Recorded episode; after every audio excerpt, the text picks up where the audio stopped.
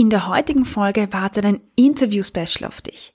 Ich bin jetzt gerade, während ich spreche, in Villach im Bleibberg Health Retreat. Und hier treffe ich Primar Dr. Bruno Bramsola. Er ist ärztlicher Leiter, Neurologe, Psychiater, Psychotherapeut und Schlafmediziner. Und genau darum geht's heute in diesem Interview. Wir sprechen darüber, warum Schlaf wichtig ist, was fehlender oder mangelnder Schlaf mit dem Körper macht und sehen uns auch die Zusammenhänge mit Essdrang oder mit dem Essverhalten an. Willkommen in deinem Podcast rund um das Thema Food Feelings. Mein Name ist Cornelia Fichtel. Ich bin klinische Psychologin, Gesundheitspsychologin und dein Host.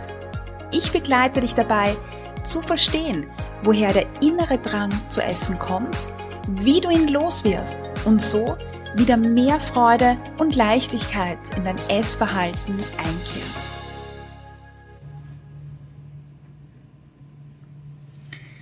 So, ich bin jetzt hier in Villach im Bleiberg Health Retreat und sitze hier im Büro von Primar Dr. Bram Sola und wir sprechen heute gemeinsam über das Thema Schlaf und auch Schlafprobleme. Herzlich willkommen im Podcast. Willkommen im Bleibberg. vielen, vielen Dank. Ähm, Herr Dr. Bramsola, Ihr Schwerpunkt ist Schlaf, aber ich habe gesehen, Sie sind Schlafmediziner, Sie sind Psychiater, Sie sind Psychotherapeut.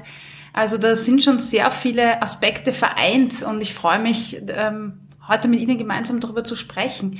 Warum Schlaf? Warum haben Sie sich dieses Thema ausgesucht? Also üblicherweise denkt man sich ja, das Schlafen ist ähnlich wie wenn man äh, mit einem Auto eine weite Strecke gefahren ist, dann ist der Motor warm und dann ist fein, wenn man das Auto in die Garage stellt, dass der Motor kühlt ab und am nächsten Morgen sozusagen ist das Auto wieder fit. Das ist so die gängige äh, Kenntnis vom Schlaf. Und mhm. äh, in Wirklichkeit äh, ist Schlaf etwas, was das Spannendste in meinem medizinischen mhm. Leben mhm. bisher überhaupt war.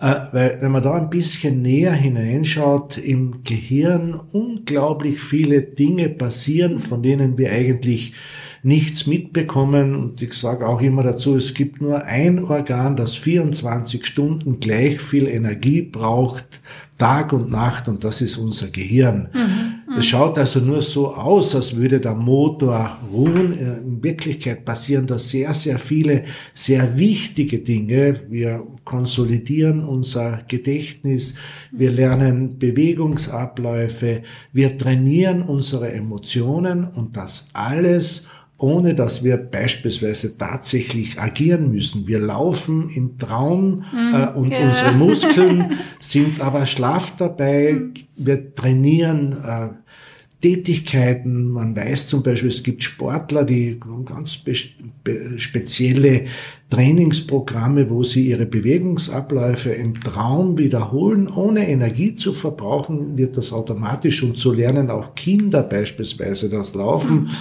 am Tag steigen sie 20 Mal den Sessel hinauf und hinunter und im Traum machen sie noch einmal das Gleiche und werden auf diese Art und Weise körperlich fit, aber auch emotional fit. Spannend.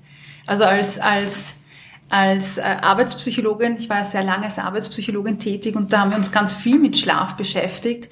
Aber diese Aspekte, die Sie jetzt genannt haben, sind, ähm, für mich war jetzt einiges Neues dabei, zum Beispiel Emotionen wie genau ähm, lernen wir oder, oder arbeiten wir emotional im Schlaf? Also ich sage mal, was den Mensch tatsächlich zum Menschen macht, ist ja, dass wir sozusagen auch im Gegenüber beispielsweise erkennen, welche Emotion strahlt mhm. er aus. Und ich denke, äh, wenn Sie ein wenn eine Schildkröte, eine Junge in der Südsee zur Welt kommt und diesen kurzen Weg dann vom Schlüpfen bis zum Meer, wenn sie da schreit, dann kommt der Vogel und holt sie. Die muss mhm. leise laufen. Mhm.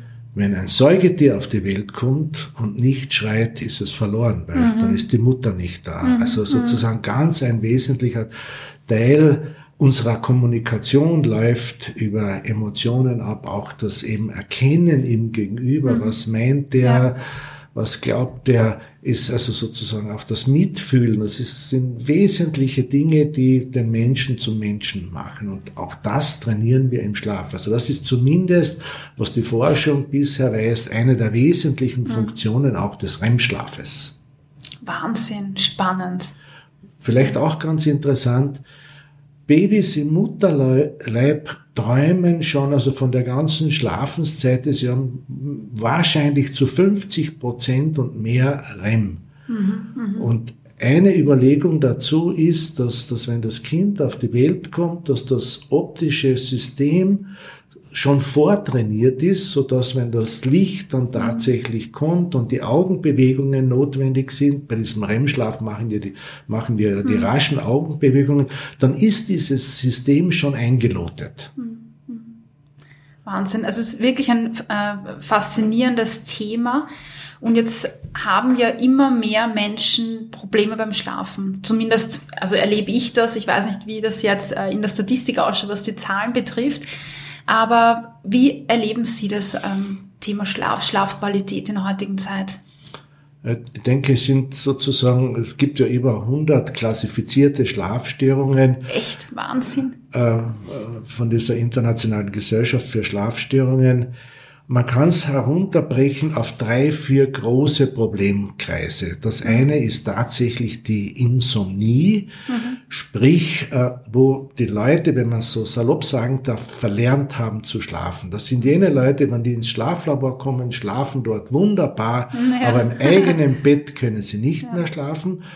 Das sind ungefähr 10 äh, bis 15 Prozent der Bevölkerung betroffen, nicht ganz wenig davon. 50 Prozent äh, therapiebedürftig und man spricht ja von einer Schlafstörung erst dann, also eine durchwachte Nacht, mhm.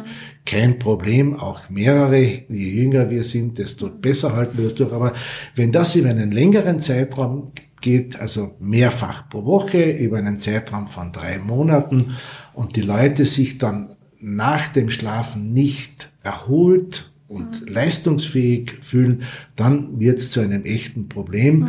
Und diese Leute, die haben dann auch nicht tagsüber tatsächlich eine Tagesschläfrigkeit, dass sie einschlafen, sondern eine Tagesmüdigkeit. Da mhm. unterscheidet der Schlafmediziner zwischen Schläfrigkeit, wo man tatsächlich schläft, mhm. und Müdigkeit, das ist eher so, was jetzt ähm, mit dem Schlagwort Fatigue zu verknüpfen ist. Das heißt, man ist erschöpft, man ist nicht leistungsfähig, man kann aber auch nicht schlafen. Ein äußerst unangenehmer Zustand. Oh ja. äh, wobei man auch dazu sagen muss, es gibt dafür sehr, sehr gute verhaltenstherapeutische Therapiekonzepte. Also man kommt da ohne Medikation aus, üblicherweise. Gelegentlich muss man das zu Beginn geben. Dann ist es aber ein Konzept, äh, wir arbeiten hier nach dieser Freiburger Schlafmedizinischen Schule, nach Professor mhm. Riemann, der, dessen Lebenswerk diese Schlafstörung ist und das funktioniert sehr, sehr gut mit dieser Verhaltenstherapie. Und der zweite große Problemkreis, das hängt sicher äh, auch mit unserer Ernährung, mit dem Bewegungswandel zusammen, mhm. ist das sogenannte obstruktive Schlafapnoe-Syndrom. Das heißt, es kollabiert im Schlafen die Rachenmuskulatur und die Luft kann nicht wie notwendig in die Lunge mhm. gelangen. Das führt dann dazu, dass die Sauerstoffsättigung im Blut sinkt.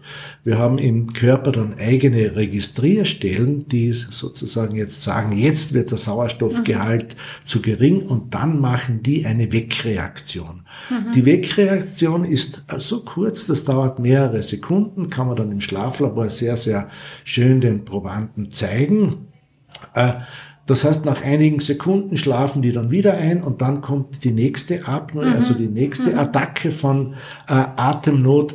Und Sie können sich vorstellen, anstatt dass sozusagen äh, unser Körper sich äh, gerade in der zweiten Nachthälfte, so zwischen zwei und vier Uhr morgens, wenn äh, dann der Tiefschlaf auch ist, statt dass äh, der sich erholen kann, bekommt er vom vegetativen Nervensystem die ganze Zeit die Peitsche. Das heißt, der Adrenalinspiegel mhm. steigt immer wieder hoch und das führt dann auch dazu, dass der Blutdruck, der üblicherweise zwischen zwei und vier Uhr morgens absinkt, nicht absinken kann und hoch bleibt. Mhm. Und äh, deswegen empfiehlt der Schlafmediziner auch bei allen Hochdruckpatienten, bei allen Bluthochdruckpatienten, dass man einmal nachschaut, äh, ob, ein, ob eine Schlafapnoe dahinter steckt. Äh, mhm. Die Schlafapnoe verhindert nämlich dieses Dipping, das englische Wort Dipping, also heruntergehen mhm. des Blutdruckes. Äh, das geschieht dann in der Nacht nicht und das ist durchaus gefährlich und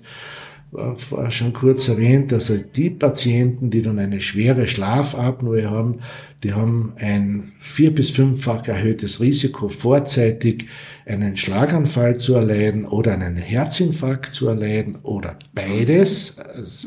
Und die Patienten haben vice versa auch praktisch alle restlichen Risikofaktoren, die für die Gefäßverkalkung verantwortlich sind, das sprich das Übergewicht, die Zuckerkrankheit, die Fettstoffwechselstörung, mangelnde Bewegung und all diese Faktoren beeinflussen sich vice versa und erhöhen sich gegenseitig jeweils so um den Faktor 2, 2,5. Hm. Wahnsinn. Ähm, Jetzt haben Sie drei, drei Themen erwähnt ähm, oder drei ähm, Klassifikationen, sage ich jetzt mal. Mich interessiert gerade besonders der zweite Punkt, diese ähm, Fatigue, die Sie auch erwähnt haben. Ähm, wir beide beschäftigen uns ja auch sehr viel mit Prävention. Jetzt gibt es ja sehr viele Menschen wahrscheinlich, die schon unter einer schlechten Schlafqualität leiden, bevor es eine, eine Schlafstörung wird, eine klassifizierte, sage ich jetzt mal. Ähm, was sind da die Einflussfaktoren oder die Hauptverursacher? Äh, was, was glauben Sie, führt dazu, dass immer mehr Menschen schlechter schlafen, nicht einschlafen können oder keinen erholsamen Schlaf erleben? Ähm, also das hängt sicherlich in äh, wesentlichem Maße von dann einer fehlenden äh, Schlafhygiene ab. Mhm. Man hat dann vielleicht ein bis zwei Nächte, wo man bedingt durch äußere Belastungsfaktoren, Stressfaktoren, privat, beruflich, wie auch immer, schlechter schläft. Mhm. Und dann kommt ein Teufelskreis in Gang, wo man sagt, ich kann das Schlafdefizit nur bekämpfen, indem ich versuche, mehr zu schlafen. Und das funktioniert in aller Regel mhm. nicht. Also sozusagen, mhm, ja. wenn man üblicherweise gehen wir in Mitteleuropa je nach Alter ungefähr um 22 Uhr, 23 Uhr zu Bett und plötzlich hat man dann diese Schlafstörung und legt sich um 9 Uhr ins Bett und begleitet von allerlei Unarten. Man äh, nimmt dann den Laptop mit ins Bett, ja. man schaut fern, man nimmt eine Kleinigkeit zu essen mit und in Wirklichkeit verbringt man dann vielleicht acht bis zehn Stunden im Bett, wenn man mhm. um sechs Uhr wieder aufsteht. Aber tatsächlich geschlafen werden subjektiv mhm. dann oft nur vier bis fünf Stunden. Wobei ja. das auch ganz spannend ist, äh, wenn man die äh, Leute dann ins Schlaflabor legt und sie dann am nächsten Morgen fragt, wie viele Stunden haben sie denn geschlafen, dann sagen die maximal zwei, drei. Mhm. Und man kann ihnen dann aber zeigen, dass es in Wirklichkeit sechs, sieben Stunden waren. Das heißt, diese Leute haben Wahnsinn. auch mhm. sehr häufig eine Fehlwahrnehmung der Schlafenszeit. In Wirklichkeit mhm. kann das Gehirn trotzdem ganz gut schlafen, nur die haben den Eindruck, es ist zu, äh, ich schlafe zu kurz und es ist viel zu wenig. Mhm. Was man denen dann mit auf dem Weg gibt, ist, dass man versucht, die Schlafenszeit zu komprimieren. Es gibt einen, eine sogenannte Schlafeffizienz, mhm. die errechnet sich aus der Zeit, die man tatsächlich schläft, dividiert durch die Zeit, die man im Bett verbringt, mal 100. Sprich, ich bin sieben Stunden im Bett und schlafe davon sieben Stunden. Sieben dividiert durch sieben ist eins, mal 100 ist 100. 100 Prozent Schlafeffizienz. Mhm. Wenn ich jetzt vier Stunden schlafe, acht Stunden im Bett bin, 50 Prozent Schlafeffizienz. Und den Quotienten kann ich nur erhöhen, indem ich die Bettzeit reduziere. Das mhm. heißt, mhm. vier Stunden schlafe ich, dann sagt man diesen Probanden vier Stunden ins Bett gehen, also aufbleiben bis Mitternacht, tagsüber nicht schlafen um vier, fünf Uhr morgens wieder aufstehen, mhm. funktioniert dann meist wunderbar, weil der Schlafdruck am Abend dann mhm. maximal ist, durch den hohen Schlafdruck reduzieren sich dann auch die quälenden nächtlichen Wachliegezeiten. Mhm, mh. Und der Organismus, und das ist für mich als Schlafmediziner eigentlich die wichtigste Botschaft, dass wir schauen, dass wir den inneren Takt, den uns der Organismus vorgibt, dass wir möglichst nach dem leben. Da gibt es dann Leute, die sind Eulen, die gehen spät ins Bett und dann gibt es die Lerchen, die stehen früh auf. Das ist individuell und genetisch vorgegeben. Aber die wichtigste Botschaft ist, dass man schaut, dass man möglichst in diesem Takt bleibt. Und dann äh, leiden diese Leute auch sehr eben unter den quälenden nächtlichen Wachliegezeiten. Also das ja. muss man schauen, dass das verkürzt ist. Und es ist leider so, dass wir, wenn wir in der Nacht dann in diesen Wachliegezeiten versuchen, ein Problem zu lösen, dann findet man keine Lösung. Ja, das stimmt, ja. Am nächsten Tag findet man sie. Ja. Also gibt's, aufschreiben. Genau, so. gibt's folgende ja. Tipps dann einerseits aufschreiben, andererseits, wenn die Wachliegezeit zu lang ist, aufstehen, mhm. dann äh, macht man einen Sessel zum Grübelstuhl in den setzt man sich spannend. hinein, heißt auch ja. wirklich Grübelstuhl. Da setzt man sich hinein und versucht eine Lösung zu finden, beziehungsweise wenn es nicht geht, man schreibt es auf. Mhm. Äh, dann weiß man, man kann es nicht vergessen, dass man morgen mit dem Chef ja, das, das und das Gespräch, das ist schon leichter. Und am nächsten ja. Tag versucht man dann eine Lösung zu finden. Und das klingt jetzt alles sehr einfach, ist es auch und wirkt frappierend gut. Man muss da nur dahinter bleiben. Mhm. Das macht man so in kleinen Schritten. Äh, einmal eine Woche jetzt mit der ganz kurzen Schlafenszeit und wenn das dann funktioniert, dann äh, verschiebt man die Bettgehzeit nach vorne um eine halbe Stunde und üblicherweise bekommt man das dann ganz ohne Medikamente eigentlich wunderbar hin.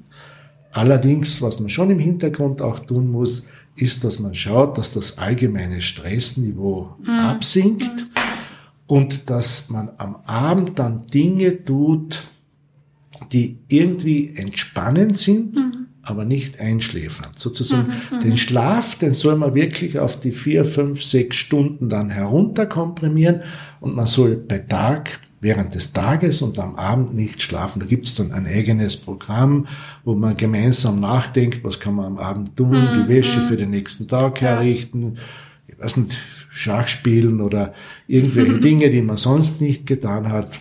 Man kann auch Fernsehen, nichts Aufwühlendes, sozusagen, dass der Körper am Abend schön mhm. nach unten gleitet vom Anspannungsniveau mhm. und dann funktioniert das eigentlich sehr gut. Ich glaube, eine ganz wichtige Botschaft ist dann auch immer, dass man den Leuten sagt, die Schlafstörung ist nicht gefährlich. Sie ist unangenehm, mhm. aber nicht gefährlich, mhm.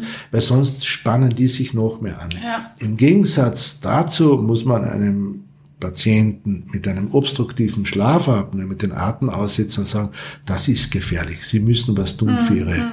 Gesundheit. Äh, ja, und da ja. hilft dann auch diese nächtliche Beatmungstherapie sehr gut. Hm. Okay. Jetzt, jetzt habe ich eine Frage, weil Sie das vorher gerade erwähnt haben. Ich wache in der Nacht auf und habe die besten Ideen in der Nacht. Also wenn ich untertags äh, nach, nach Lösungen suche oder ähm, mir überlege, ach, wie mache ich das oder wie setze ich das um oder, oder äh, keine Ahnung, wie kann ich das im Marketing machen, mhm. wache ich in der Nacht auf mit den Lösungen. Mhm. Können Sie erklären, warum das ist mhm. oder vorkommt? Das gibt's auch immer wieder mhm. Und äh, es hat einen ganz berühmten österreichischen Nobelpreisträger gegeben, leider viel zu wenig bekannt, Otto Löwy, mhm. Grazer Nobelpreisträger, kann das Jahr jetzt nicht mehr ganz genau sagen, aber es war so wahrscheinlich 1932 oder 34, dass er den Nobelpreis bekommen hat. Und das war der erste, der herausgefunden hat, wie die Überleitung äh, des Nervenimpulses auf die Muskelzelle geht, beim Herzen. Mhm. Und da hat es lange Zeit einen Streit gegeben, passiert das elektrisch, ganz normal, mhm. oder passiert das über Überträgersubstanzen? Mhm. Und der hat nachgewiesen, dass das durch Acetylcholin, das ist also ein Überträgersubstanz in unserem Körper, der uns ruhig macht, den Parasympathikus äh, beeinflusst, der hat das herausgefunden und hat das 1922 geträumt. Wirklich? Das war der Traum Wahnsinn. des Otto Löwy. passiert offensichtlich immer wieder, dass man dann in der, dass dann plötzlich dann in der Nacht die Idee kommt, so könnte es gehen. Und dem ist es gekommen und der hat den Nobelpreis Wahnsinn. bekommen. Es liegt wahrscheinlich an den, an, den, an den Lernmechanismen, da vernetzen sich dann Gehirnareale oder so und dann zack. Und es gibt ja, was man auch weiß, da gibt es auch ganz gute Untersuchungen dazu. Einerseits dieses Powernapping, wo wir mhm. Gedächtnisinhalte konsolidieren und es gibt, wir haben drei Schlafstadien, also oberflächlich, dann Schlafstadium 2, das macht ungefähr 50 Prozent aus, 25 Prozent dann Tiefschlaf und 25 Prozent REM-Schlaf und diese 50% Schlafstadien 2, da sieht man dann im EEG sehr schön sogenannte Schlafspindeln. Das sind so höher frequente äh, Frequenzen im EEG und man nimmt an, da konsolidieren wir unser Gedächtnis. Umgedreht, wenn man die Leute bei diesen, gerade in dieser äh, Aktivität der Schlafspindel stört, dann äh, merken sich die nichts und zum Beispiel bei Alzheimer-Patienten verschwinden diese mhm. äh, Schlafspindeln mhm. im, im Schlaf-EEG komplett. Wahnsinn, es ist, es ist so spannend, was, was unser Gehirn leistet und wie komplex das ist. Und wenn ich dann oft in der, im, im Gesundheitsbereich irgendwelche Artikel oder so lese, ähm, ja, bin ich immer wieder erstaunt, wie einfach Sachverhalte oft äh, dargestellt werden, obwohl es gar nicht so ist. Ich habe eine Frage an Sie zum, zu dem äh, Thema Stress. Das haben Sie vorher erwähnt. Nämlich haben Sie gesagt, dass wenn wir belastet sind, wenn wir angespannt sind, wenn wir gestresst sind, dann leidet die Schlafqualität drunter. Und jetzt sind ja hier viele Hörer und Hörerinnen, die das vielleicht kennen, ähm, unterschiedlichste Themen. Das ist vielleicht Stress im Alltag, das ist vielleicht die Elternschaft, vielleicht auch die ständige Auseinandersetzung mit dem, mit dem Gewicht, mit der richtigen Ernährung, unglücklich mit sich selber zu sein, mit dem eigenen Körper. Was macht das mit uns und warum hält uns dann diese Anspannung, dieser innere Stress ab, davon gut zu schlafen? Es ist eben so, dass die Netzwerke in unserem Gehirn drum äh, am Abend, wenn man das so äh, bildlich sagen darf, dichter werden und äh, die, der Filter sozusagen weniger Einflüsse durchlässt. Da gibt es so zwei äh, Gegenden in unserem Gehirn, heißt auch wirklich Formatio reticularis und dieses Netzwerk ist dichter oder dünner gespannt. Und wenn wir sehr gestresst sind, dann ist das Netzwerk eben sehr durchlässig und dann hat man auch am Abend und in der Nacht dieses erhöhte Anspannungsniveau. Ich glaube, so kann man das ganz mhm. ganz äh, mhm. gut vergleichend sagen. Und dann gibt es natürlich auch äh, Phasen in unserem Leben, weil Sie das angesprochen haben, zum Beispiel Elternschaft, äh, ja, da ist alles durcheinander mhm. sozusagen. Da ist, äh, das sind einmal Jahre. Es gibt Kinder, die schlafen von Anfang an gut äh, und solche, die schlafen sehr, sehr schlecht. Der Takt kommt sozusagen erst und oft verhindern dann auch die Eltern, dass die Kinder in den richtigen Takt kommen. Und äh, das kann dann schon zu einem erheblichen Schlafdefizit natürlich führen. Aber auch da gibt's auch von der Kinderschlafmedizin her mhm. gute Programme, wie dann Eltern und Kinder wieder schlafen lernen. Mhm. Sehr schön. Was passiert denn in unserem Körper, wenn wir eben nicht gut schlafen? Also welche Auswirkungen hat das denn auf, auf unseren Körper, auf die Physiologie? Ich glaube, der wesentlichste Punkt ist, äh, damit wir gut leistungsfähig sein, soll das Konzentrationsvermögen, die Fokussierung möglichst gut sein. Und mhm. da, wenn sozusagen dauernd so viele äußere Faktoren uns ablenken zu äh, fokussieren, dann kommen wir durcheinander. Und das ist, glaube ich, der entscheidende Punkt, sozusagen, dass man mhm. einfach versucht, sein Leben dann insgesamt zu fokussieren, so unter dem Motto, tue, was du tust. Mhm Jetzt gibt's ein Interview und danach gibt's ein Gespräch äh, und dass man nicht das eine mit dem anderen vermischt. Ich glaube, das ist ein ganz ein, äh, entscheidender Punkt, mhm. dass man sagt, ich arbeite Punkt für Punkt ab äh, und lass mich nicht äh, von Zahl zu vielen äußeren Anlässen aus dem Konzept bringen. Mhm. Da gibt's diese, ich weiß nicht, ob Sie den Cartoon kennen, wo man eine Person sieht, die sitzt und arbeitet, während sie sitzt und arbeitet, denkt sie schon an, an den Job später, dann ist sie im Job, dann denkt sie nachher ans, äh, ans Laufen gehen, beim Laufen denkt sie ans Kochen, beim Kochen ans Schlafen gehen, beim Schlafen. Und ja. so geht das die ganze ja. Zeit dahin. Also ja. dieses Hinterherlaufen und sie, sie sagen quasi, es ist, es ist äh, wichtig auch dann auch mehr Achtsamkeit äh, zu praktizieren genau. und im Jetzt zu sein. Wenn ich, wenn ich jetzt hier bin, dann bin ich hier und Genau, und mhm. man arbeitet sozusagen Punkt für Punkt ab. Mhm und lässt sich nicht von tausend Einflüssen von mhm. außen irritieren. Mhm. mhm. Und ich glaube, so ein wesentlicher Punkt ist auch, äh, dass wir dann zulassen, einfach einmal einen Zeitraum nichts zu tun, gar nichts zu tun. Also mhm. ganz aber unser Stirnhirn, unser Stirnhirn, äh, ab, unser Gehirn arbeitet ja ständig. Wir mhm. können nicht nicht denken ja, ja. und wir sollten ihm aber auch die Zeit geben, einfach einmal die Gedanken laufen zu lassen, dass man wirklich nichts tut, auch nicht liest, sondern einfach nur da sitzt und Löcher in die Luft äh, schaut, wie man so mhm. schön sagt, oder ins Nahenkastel schaut. Das ist mhm. ganz eine wesentliche Funktion für unser Gehirn, mhm. das uns dann auch wieder kreativ macht. Nicht irgendwie, dass man sich auch immer wieder einmal selbst in Ruhe lässt und das Gehirn tun lässt, ohne ja, ja. dass man ständig es füttert. Man braucht es auch nicht ständig füttern. Es braucht einfach auch Phasen, wo man einfach so vor sich hin träumt, mhm. tagträumt. Ja, ja. Ich mache die Erfahrung, dass wir, dass wir immer mehr Reizen ausgeliefert sind im Alltag. Jetzt kommt halt Social Media dazu, das hat alles seine Vorteile, aber auch seine Nachteile. Aber wir sind in der Arbeit, wir haben den Fernseher, wir haben äh, Radio, wir haben Handys, wir haben also hunderttausend Dinge, die, auf, äh, die da auf uns einströmen. Und ich habe den Eindruck, dass, dass viele Leute verlernt haben, auch einfach in Stille zu sein, ohne diese ganzen Einflüsse, weil, weil wir so damit bombardiert werden, dass das plötzlich komisch ist, wenn das nicht mehr da ist. Ja, das unterstreicht das genau, was ich vorher gesagt habe. Sozusagen einfach nichts tun, ausspannen, äh, auch nicht ständig dann, wenn man irgendwo ist, ein, ein Programm haben zu müssen, mhm. sondern dass man einfach auch stundenlang mhm. wieder einmal Zeit hat, äh, Löcher in die Luft zu mhm. schauen. Mhm. Ja, das stimmt. Das ja. gibt sozusagen diese Kunst des Ausspannens, dass man nichts tut. Ja, ja. Und das ist wichtig für einen, für einen guten und erholsamen äh, Schlaf. Das heißt, Sie haben jetzt gesagt, wenn man schlecht schlaft, versuchen das Anspannungslevel zu reduzieren, am Abend was Ruhiges äh, einbauen, um, um auch äh, runterzukommen, gut zu schlafen. Ähm, während dem Schlafen, wenn einem etwas einfällt, Dinge aufzuschreiben oder wirklich aufzustehen und sich auf diesen äh, Denkstuhl ja.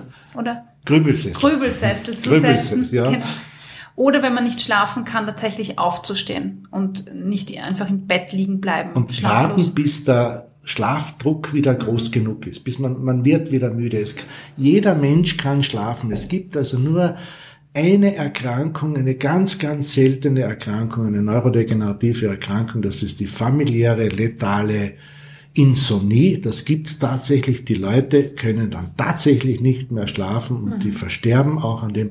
Das ist die absolute Rarität. In Österreich gibt's, glaube ich, zwei, drei solcher Patienten während der letzten mhm. Jahrzehnte. Das gibt's also ganz, und alle anderen können schlafen. Mhm. Und es sind so im Wesentlichen zwei Mechanismen, auf die man hören sollte. Das ist einerseits der Tag-Nacht-Rhythmus. Das gibt sozusagen von außen einen Schrittmacher, der vorgibt, wenn das äh, Licht weniger wird, wird mehr Melatonin ausgeschüttet. Das Melatonin macht dann, dass wir äh, schläfrig werden. Das ist das eine. Und der zweite Faktor, der das macht, ist unser innerer Faktor, ein homöostatischer Faktor, sagt man dazu. Je länger wir wach sind, desto größer wird der Schlafdruck und je weiter diese beiden Kurven dann auseinander sind, sozusagen, am Abend geht äh, die zirkadiane Kurve nach unten und der Schlafdruck nach oben. Je weiter die beiden mhm. auseinander sind, desto eher schläft man. Mhm. Das ist dann auch das Geheimnis eigentlich eines guten Schlafes. Sehr schön. Jetzt haben wir schon viel darüber gesprochen, äh, warum, wieso und was man tun kann. Ich möchte noch mal kurz zurückgehen zu dem, zu den Konsequenzen dieses schlechten Schlafs. Sie haben vorher gesagt, dass Schlaf ganz wichtig ist für Aufmerksamkeit, für Denkprozesse, für die emotionale Kompetenz. Welche Auswirkungen hat denn ein schlechter Schlaf auf genau diese Punkte. Also die unkonzentriert oder diese äh, Schwierigkeit zur Konzentration haben Sie vorher schon angeschnitten. Aber was macht das mit unseren Emotionen, aber vielleicht auch mit dem Essverhalten, wenn wir schlecht schlafen? Ja, sozusagen unsere emotionale Belastbarkeit hängt natürlich auch sehr davon ab, wie unser Stressniveau ist. Mhm. Äh, und äh, je weniger Basisanspannung ich habe, desto mehr Stress kann ich natürlich auch aushalten. Mhm. Und äh, währenddem, also wenn zahlreiche Dinge passiert sind, Pandemie erhöht unser Stressrisiko ah, ja, ja. von allen um ein paar Prozent.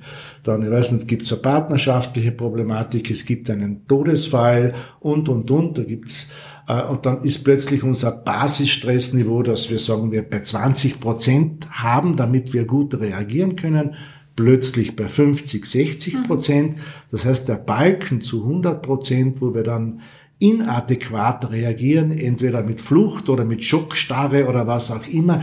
Der Balken wird dann einfach immer schmäler, um adäquat mhm. reagieren zu können. Mhm. Und ich finde ja auch die, die, die eine wichtige Frage des Schlafmediziners ist, wie haben Sie in der Nacht geschlafen?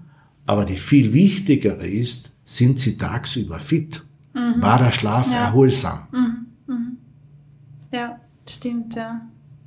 Ja, das ist recht spannend. Je schlechter ich schlafe, desto, ja, desto mh, mm, weniger Spielraum habe ich auch quasi dann mit, mit nervenden Aussagen, mit Dingen, die mich genau. aufregen, die mir nicht passen, umzugehen, genau. Und dann haben wir den Link wieder zurück zu meinem Thema, das habe ich Ihnen vorher schon kurz erzählt, auch kurz drüber gesprochen, nämlich ähm, Essdrang und, und Heißhunger weil man ja in den Studien auch aktuell sieht, dass Essen sehr häufig als Bewältigungstool eingesetzt wird, nämlich dann, wenn keine anderen Bewältigungsstrategien vorhanden sind. Mhm. Und das erklärt vielleicht auch ganz schön, warum wir unter, ähm, unter Anspannung, aber jetzt auch unter schlechten Schlaf einfach vermehrt essen, weil es uns hilft, Emotionen zu kompensieren und vielleicht starken Ärger auf mittelmäßigen Ärger runterzuholen. Mhm. Ähm, genau das hängt dann irgendwie wirklich so alles wieder miteinander zusammen. Ja. Wir bewegen uns weniger, verwerten den Zucker schlechter, ja. haben eine schlechtere Insulinproduktion. Ähm, das führt dann vielleicht wieder, dazu, nicht nur vielleicht, sondern sicher dazu, dass wir übergewichtig werden. Das macht wieder, dass äh, die Insulinresistenz äh, steigt und, und, und. Äh, so, schaukelt sich sozusagen mhm. das gegenseitig in die Höhe. Ja, ein Wahnsinn, gell? Oft äh, werden diese Themen alle isoliert voneinander betrachtet und da merkt man eigentlich wieder, wie, wie komplex ähm, das Gehirn, der Körper, der Mensch funktioniert und äh, ja, dass eine ganzheitliche Gesundheitsförderung einfach extrem wichtig ist, gell, auf verschiedenen ja, Ebenen also ich würde auch glauben, das ist eine ganzheitliche Sicht. Äh, es ist nicht nur eine Psychotherapie und es ist nicht nur mhm. Bewegung, sondern äh, sozusagen diese einzelnen Bausteine müssen gut mhm. ineinander passen, mhm. Äh, um ein vernünftiges Bild zu ergeben und mhm. auch einen glücklichen Menschen mhm. irgendwie zu haben. Ja, ja. Es hat vor Jahren ja so ein, ein, ein Essstörungskongress äh, in Innsbruck draußen gegeben zur Anorexie und dort findet den sehr schönen Titel gehabt, äh, schlank sein ist keine Antwort. Ja, das ist auch tatsächlich schön. keine Antwort. Dankeschön, dass Sie das allein. jetzt so sagen. Danke, genau, weil nur weil wir schlank sind, heißt das nicht, dass wir besser schlafen, besser mit Stress umgehen. Genau, das heißt gar nichts. Ja, ja, danke schön. Herr Dr. Bramsola, wenn jetzt jemand sagt, uff, da kommt mir was bekannt vor, hm, vielleicht trifft das da mit der Schlafapnoe auf mich zu, vielleicht habe ich Schlafprobleme. Wie finde ich einen Schlafmediziner, eine Schlafmedizinerin oder wo finde ich auch Sie? Äh, es ist so, also wir sind Teil dieser österreichischen Gesellschaft für Schlafmedizin. Äh, da gibt es zahlreiche akkreditierte Labore in mhm. Österreich. Die sind über die Homepage der österreichischen Gesellschaft für Schlafmedizin äh, abrufbar. Mhm. Äh, da können Sie sich an Experten wenden. Äh, mich erreichen Sie an der Privatklinik Villach im Schlaflabor oder hier am Health Retreat in Bleibberg. Sehr schön. Gibt's, ich habe gelesen, dass es hier äh, im Bleibberg ähm, auch ein mobiles Schlaflabor gibt. Stimmt das?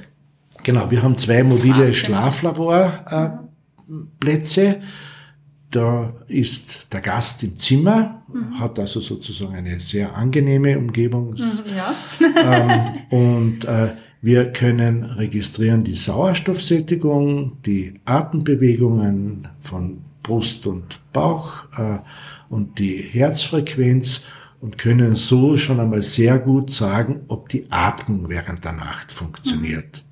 Mhm. Im großen Schlaflabor gibt es dann weitere Ableitungen und da ist der Patient dann Video überwacht, sodass man äh, auch sehr differenzierte Fragestellungen dann beantworten kann. Aber eine gute Übersicht da bekommt man schon einmal mit diesem mhm. kleinen Schlaflabor. Die Gäste bekommen auch alle einen Schlaffragebogen, mhm. äh, aus dem dann sich herausfiltert, in welche Richtung die Schlafstörung geht. Mhm. Bekommen auch einen Fragebogen, wie fit sie tagsüber sind, ob sie tagsüber schläfrig sind, ob sie tagsüber mhm. müde sind. Äh, und aus all dem kanalisiert sich dann hoffentlich eine Diagnose und mhm. noch wünschenswerter eine Therapie. Ja, das ist gut. Also ein, ich glaube, Schlafmangel ist ja auch äh, früher als Folter oder heute noch immer, ich weiß es nicht, als Folterinstrument eingesetzt worden, gell? Ja, also einerseits als Folterinstrument eingesetzt und zweitens äh, viele der großen Katastrophen, die die letzten Jahre passiert sind, Tschernobyl, völlig übermüdete Mannschaft mhm. im äh, Atomkraftwerk, dann die Exxon Valdez, diese Frachterkatastrophe äh, vor Kanada mit vielen tausenden toten mm, Tieren, also eine, mm. eine Ölkatastrophe. Und ich würde auch dafür plädieren, es gibt mittlerweile zahlreiche Vorschriften, wie wir miteinander umgehen, äh, mit Minderheiten, mit Frauen etc., dass man nicht betrunken an den Arbeitsplatz kommt. Aber wir schauen noch viel zu wenig drauf, dass wir auch gut ausgeschlafen an unseren stimmt, Arbeitsplatz ja. kommen. Das stimmt, ja. Man denkt sich, das geht schon, das geht schon, aber man, das Problem ist auch, dass man es äh, verzögert merkt, weil an dem Tag, wo man wenig schläft, das geht ja meistens, ja. je nachdem wie alt man ist, wahrscheinlich ja. auch, ähm, oder je nach Genetik. Aber am Anfang denkt man sich, ach, das geht schon, das geht schon. Und ich spüre zum Beispiel die Auswirkungen so zwei Tage später am, am stärksten. Genau. Und dann dauert es aber auch wieder, bis man, bis ich wieder bis man wieder in den Rhythmus ja. kommt. Ja, ja. Okay, vielen, vielen Dank für die tollen Informationen, noch die, die vielen, vielen Tipps. Ich glaube, da kann sich jeder was mitnehmen. Ähm, ja, vielen Dank und Sie haben jetzt noch Zeit, den, den Ausblick hier zu genießen. Ich schaue raus auf ein, auf ein Thermalbecken, das sehr beruhigend ist mit den Wasserbewegungen. Und ja, vielen, vielen Dank. Ja, danke fürs Interview. Danke. Ich hoffe, du konntest dir heute wieder einige Inputs mitnehmen, mit denen du an deinen Food Feelings arbeiten kannst. Gib mir Feedback auf Apple Podcast oder Spotify und verrate mir, was dir besonders geholfen hat. Außerdem kannst du dich mit mir auf Instagram vernetzen unter Cornelia-Fichteln. Alle Links findest du in den Show Notes.